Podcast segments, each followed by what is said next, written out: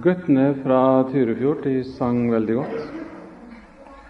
Og jeg eh, føler at jeg ønsker å slutte meg til deres bønn på slutten av den siste sangen de sang. Herre, jeg ønsker ikke å stå igjen når du kommer igjen. Da ønsker jeg også å bli med. Og det er ikke bare en bønn eh, for meg selv, da, men selvfølgelig også for deg. Jeg føler at uh, særlig vårt eget århundre er uh, ladet med begivenheter som forteller oss at Jesus snart kommer igjen.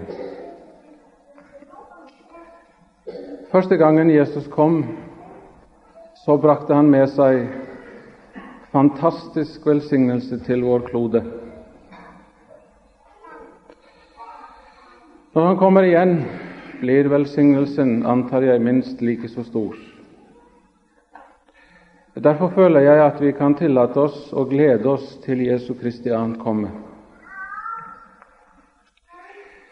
Men vi må også huske på at hans ankomme er svært dramatisk for mange. Så det er ikke bare glede, men det er også mye dramatikk, og det er mye tragedie. Men de som da opplever tragedien, det er fordi de selv valgte tragedien, dessverre.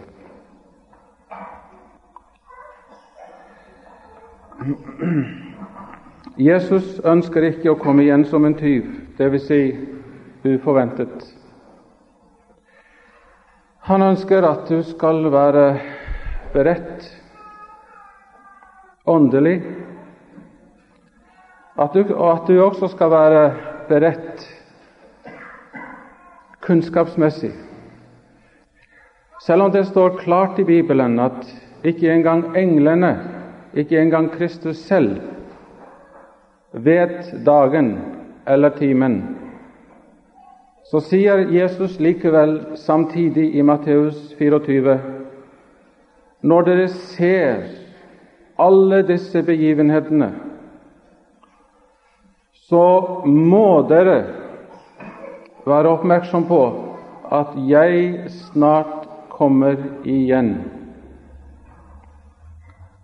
Vel, den profetien som jeg har lyst til å komme inn på her i dag, føler jeg er, er veldig interessant, selvfølgelig, men den er også svært viktig. Fordi den forteller oss, føler jeg da, at vi faktisk står på terskelen til evigheten. Jeg kan ikke si hvor mange år det går før Jesus kommer igjen. Om de er fem eller ti eller flere, det har jeg ingenting å, å, å si om. Det vet jeg ikke. Men Jesus sier når dere ser profetiene gå i oppfyllelse, så må dere være oppmerksom på at jeg kommer snart igjen. Og Den profetien jeg har lyst til at vi skal studere sammen i dag, den kommer til oss fra Danielsboken, det ellevte kapitlet.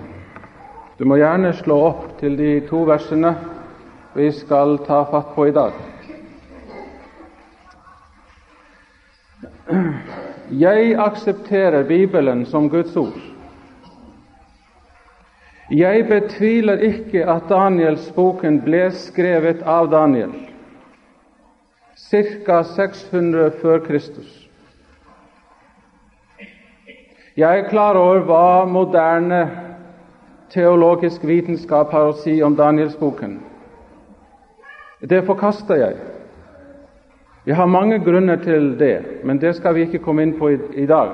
Jeg har bare lyst til å si at jeg aksepterer boken som pålitelig uttalelse inspirert av Gud, nedtegnet av David ca. 600 før Kristus. at boken overhodet ikke er en dårlig skrevet historie fra ca. 200 til 150 eller litt senere før Kristus. Jeg aksepterer boken som en uh, klar, uh, profetisk, historisk forutsigelse som inneholder klare historiske, kronologiske begivenheter. Helt fra Daniels tid til Jesu Kristi ankomme.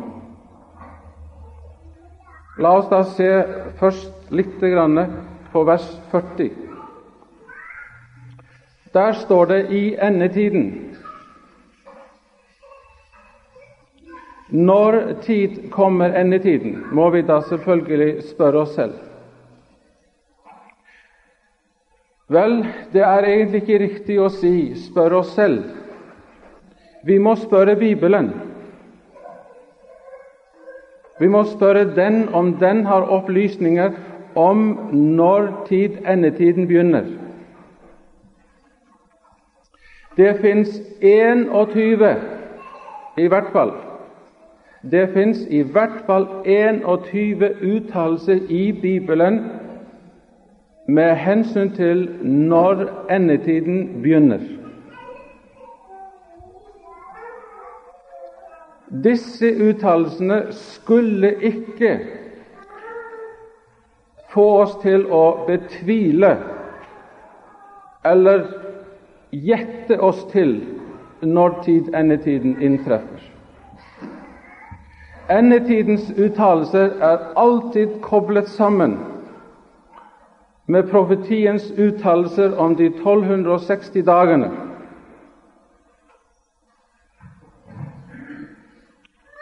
Daniel forteller oss når tid vi skal begynne å regne kronologisk ut når tid denne eh, perioden opptrer i historien.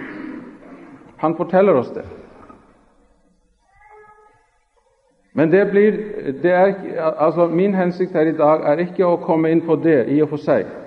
La meg bare si at denne perioden ender for slutten av 1700-tallet. Det vil da si at endetiden begynner ca. 1800. Hvis vi ønsker å være presis, så kan du si 1798. Så tiden etter 1800 er endetiden. Det vil da si at versene du finner fra 40 til 45, ja, jeg vil si til og med faktisk vers 4 i det tolvte kapittel, det er en profetisk, historisk beskrivelse av endetiden. Det vil si tiden etter 1800. Versene fra 5 til og med 13 i 12 er Daniels bokens etterord. Oppsummering, hvis du vil, konklusjon på det hele.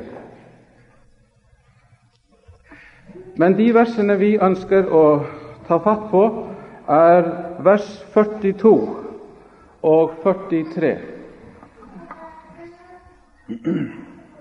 Der står det at Egypt i endetiden ikke skal gå fri Idet han rekker hånden ut mot land etter land. Denne han introduseres i vers 21 som den onde kongen. Ifølge Danielsbokens egen kronologi så begynner denne onde kongen sin ferd i middelalderen ikke på Antiochus Epifanes sin tid. Overhodet ikke.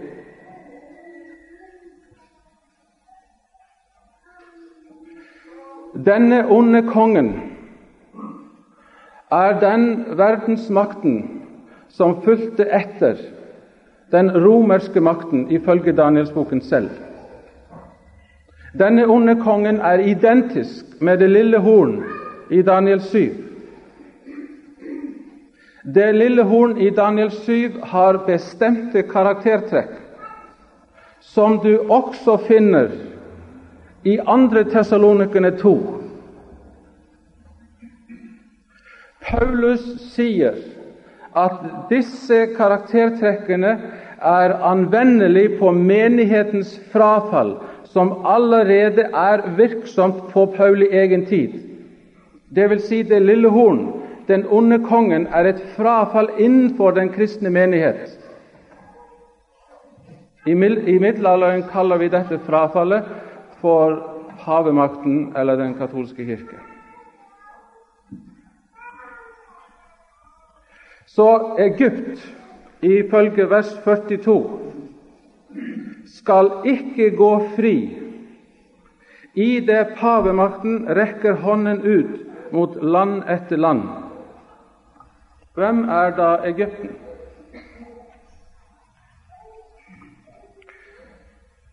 Husk at vi befinner oss i endetiden.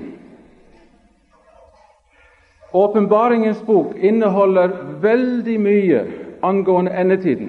Veldig mye. Den makten som innleder endetiden i Åpenbaringens bok, blir også kalt Egypten. La oss slå opp til det. Det er Åpenbaringen 11. Det jeg prøver å gjøre, det er å la Bibelen identifisere selv det den ønsker å si oss om disse profetiene, slik at det ikke er min spekulasjon eller fantasi som avgjør hva som er hva. Ikke sant? I stad brukte jeg andre tessalonikerne for å identifisere det lille horn eller den onde kongen. Klart vi kunne ha brukt mye mer, mer, tid på det, men det har vi selvfølgelig ikke anledning til i løpet av en kort gudstjeneste. I Åpenbaringen 11 møter du en åndsmakt som oppstår presis på slutten av de 1260 årene, presis når endetiden inntreffer. Denne åndemakten omtales som dyret som stiger opp fra avgrunnen. Og Det som karakteriserer dette dyret, er at det skal ligne symbolsk, står det i vers 8, på det gamle Egypt og på Sodoma. I tillegg skal denne makten føre en spesiell krig imot Bibelen. Og Da må vi spørre oss selv hvilken makt i historien har vi på slutten av 1700-tallet, begynnelsen av 1800-tallet, som angriper pavemakten spesielt? Som karakteriseres av det gamle Egypt, dvs. Si gudløshet, Sodoma, tøylesløshet, og går også til et spesielt angrep mot Bibelen. Vel, det er kun én makt som kvalifiserer i historien, og det er den franske revolusjonen.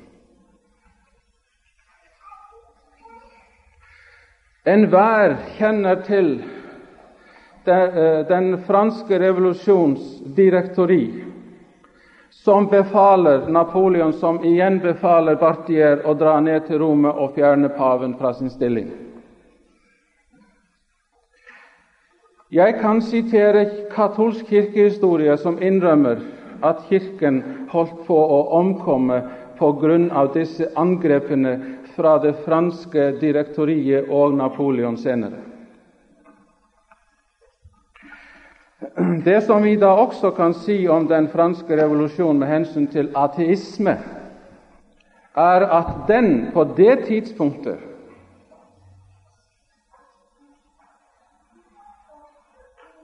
vedtok offentlig å erklære seg selv for en ateistisk stat. Det hadde, så vidt vi vet, aldri skjedd i historien før. Det fins mange ateister.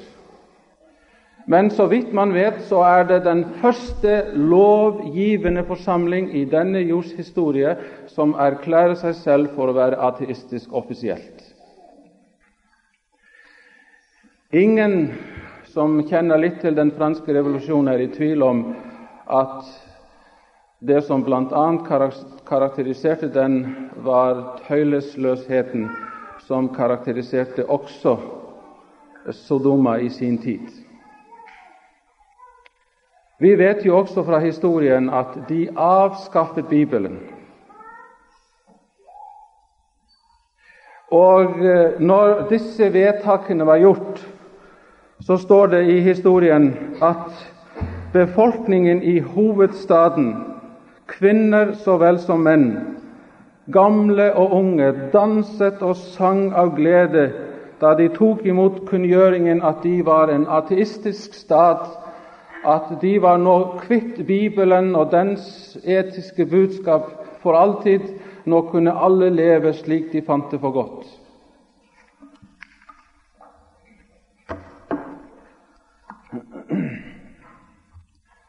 Det som jeg da håper er klart, er at Egypt i endetiden skal ikke oppfattes som det bokstavelige Egypt, men som et symbolsk Egypt. Og at Egypt da fikk sin første oppfyllelse i den franske revolusjonen. Men den franske revolusjonen ble faktisk ikke ferdig i 1799. Jeg mener at det som da begynte, fortsatte opp igjennom hele det siste århundret. Fordi vi får 1830-revolusjonen, som er ganske stor. Vi får også 1848-revolusjonen. Og det er revolusjoner på 1870-tallet. Hele Europa er en revolusjon, faktisk hele det siste århundret.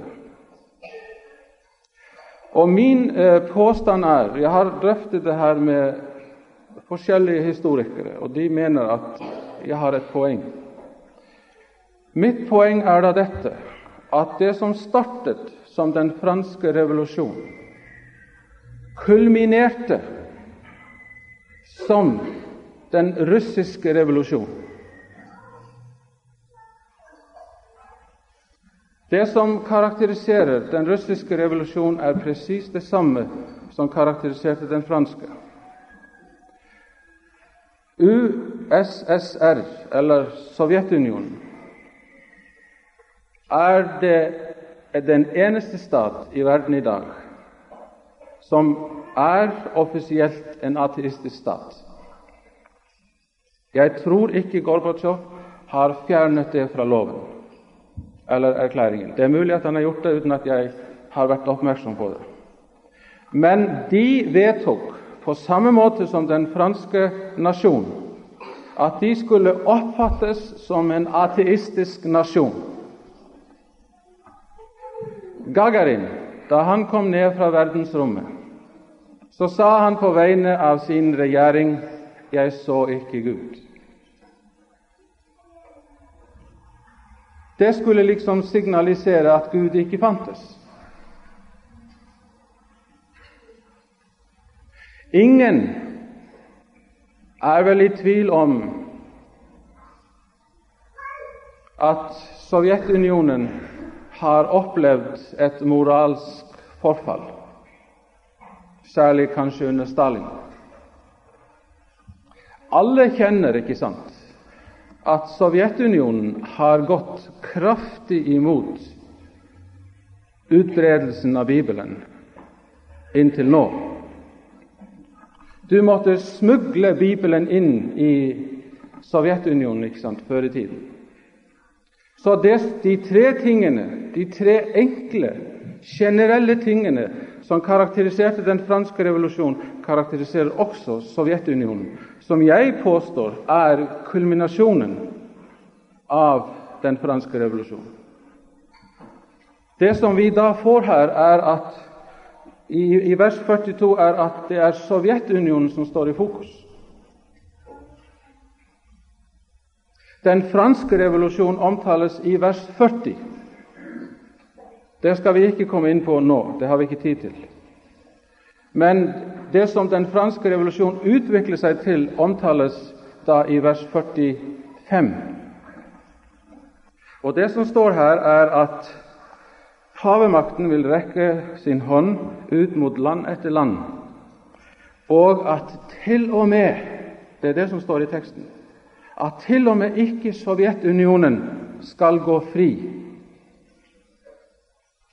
for pavemaktens innflytelse.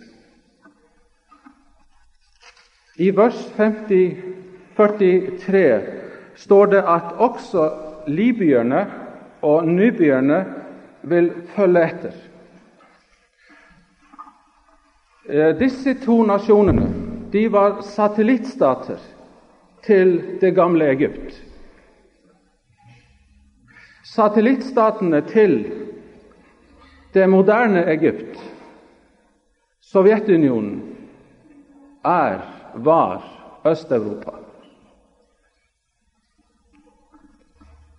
Hvor er Øst-Europa i dag? Fortsatt satellittstater? Nei. Det er det som profetien sier. Disse vil gå fri. La meg sitere noe for deg som jeg syns er fantastisk interessant. Og De sitatene jeg skal lese her i dag, de er ikke mange, men de er hentet fra verdens mest respekterte nyhetsmagasiner som Newsweek, Time, Life, USA Today osv. Det er da et, um, et, en avis, USA Today, og så har vi da US News and so on, uh, osv. Legg merke til det som står her. Stormløpet mot frihet i Øst-Europa er en herlig seier for hvem? Hva tror du står her? Stormløpet Det er ikke mine ord. Legg merke til det. Stormløpet mot frihet i Øst-Europa er en herlig seier for Johannes Paul 2. Det begrunnes. La oss lese videre.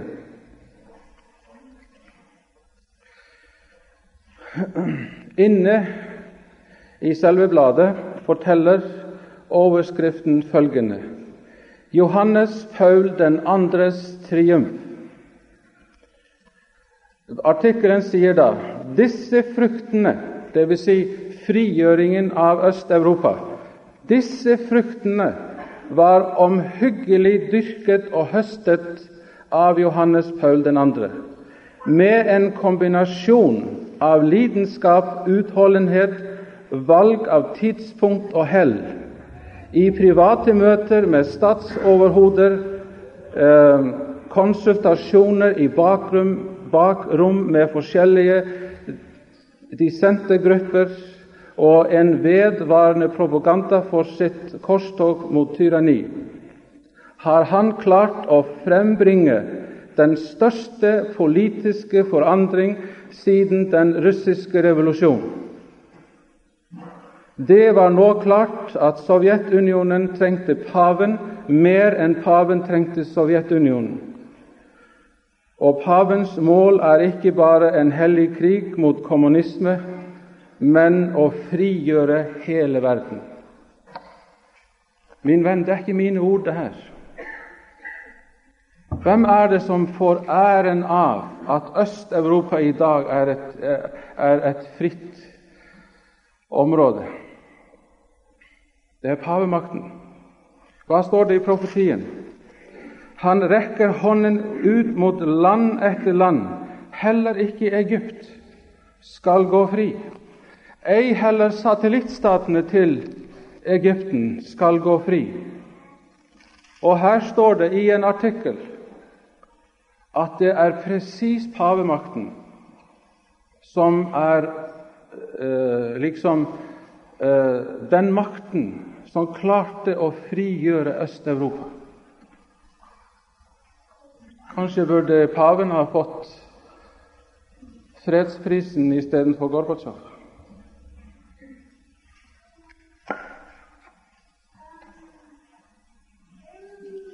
La meg lese noe her før vi konkluderer.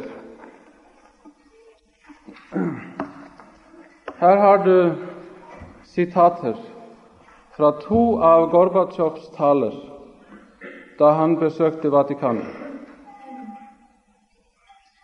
Hør hva han sier.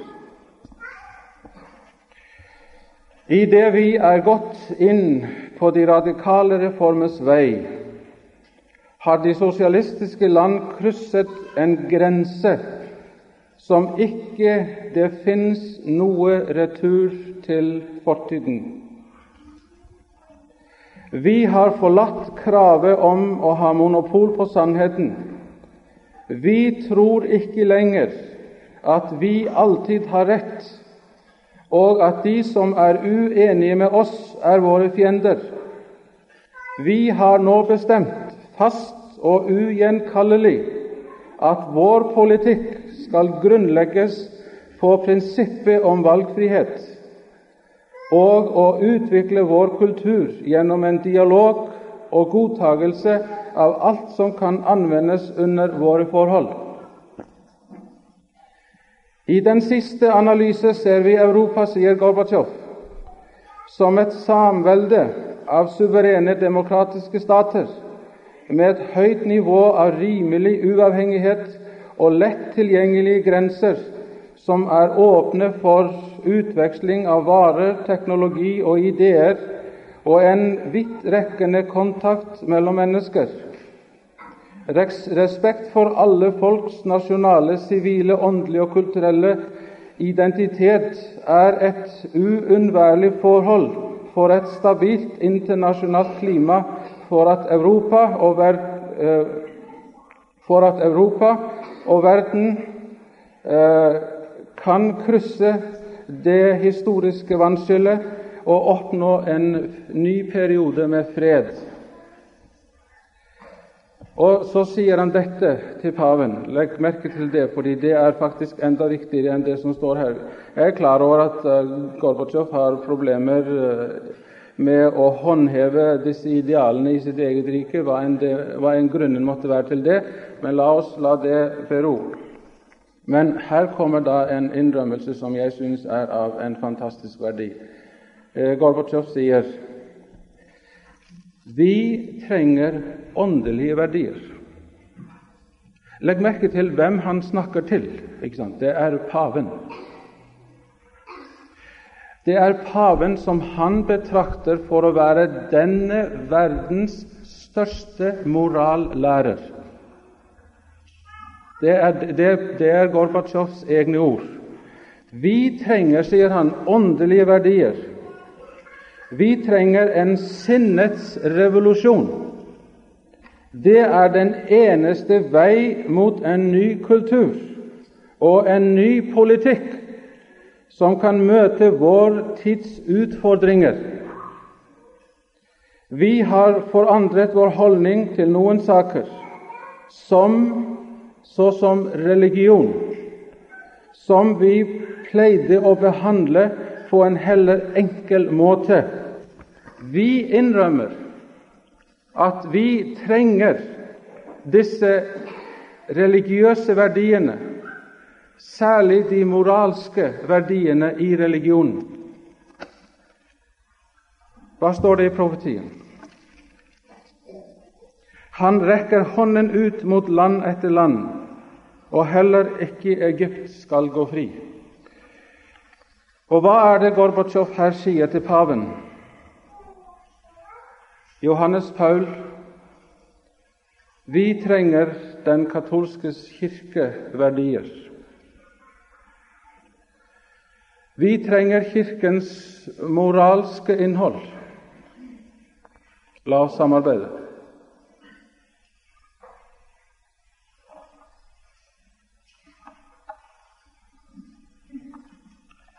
Jeg har vist deg denne her steinen før. Det som står i profetien, er at Berlinermuren den vil drives ned. Gud visste det. Han fortalte Daniel det, selv om Daniel ikke forsto det. 600 år før Kristus. I dag, min venn, opplever du denne oppfyllelsen av en av Bibelens mest fantastiske profetier. Jeg tok med min eh, gode kamerat. Han lyver ikke. Han lyver ikke. Du kan stole på at det han sier, det er sant. Ingen steder, faktisk, i profetiene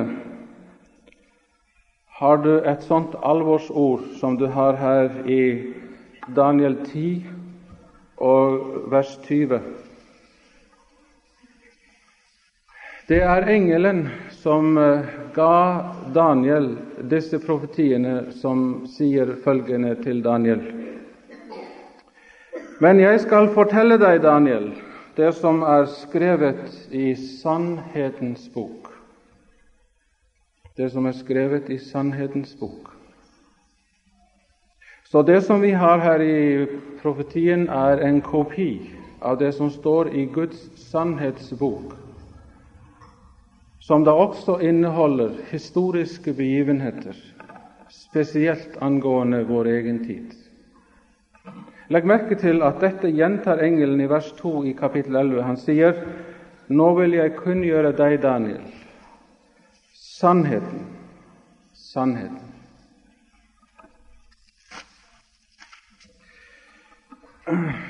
Det er kun to vers igjen av kapittel 11, ikke sant, eh, når vi har lest versene 42 og 3. Da er det kun to vers igjen. Vers 44 forteller oss at han blir skremt det er fortsatt pavemakten som er denne han. Han blir skremt på grunn av et budskap som kommer fra øst og nord. Og på grunn av det så bestemmer han seg for å utrydde mange og vie dem til døden. Vi skal ikke gå i detaljer inn på det her i dag, det som står i det verset. La meg si i all korthet at budskapet som kommer fra øst og nord og skremmer pavemakten, det er de tre englers budskap i Åpenbaringen 14. Det budskapet, når det blir forkynt i sin fylde, vil skremme ham slik at han blir harm, han blir sint, og han bestemmer seg for å utrydde mange. Og I vers 45 har du da beskrivelsen av selve Harmageddon, som er kampen mellom verdensmaktene på den ene side, side og Jesus Kristus og hans etterfølgere på den andre sida. Og når denne kampen starter, da står det i vers 1 i kapittel 12 På den tid skal Mikael, han som er lik Gud, han som er Jesus Kristus, den store fyrsten, stå fram og verne dine landsmenn. Senere omtales oppstandelsen fra de døde, en forening med Jesus Kristus i all evighet.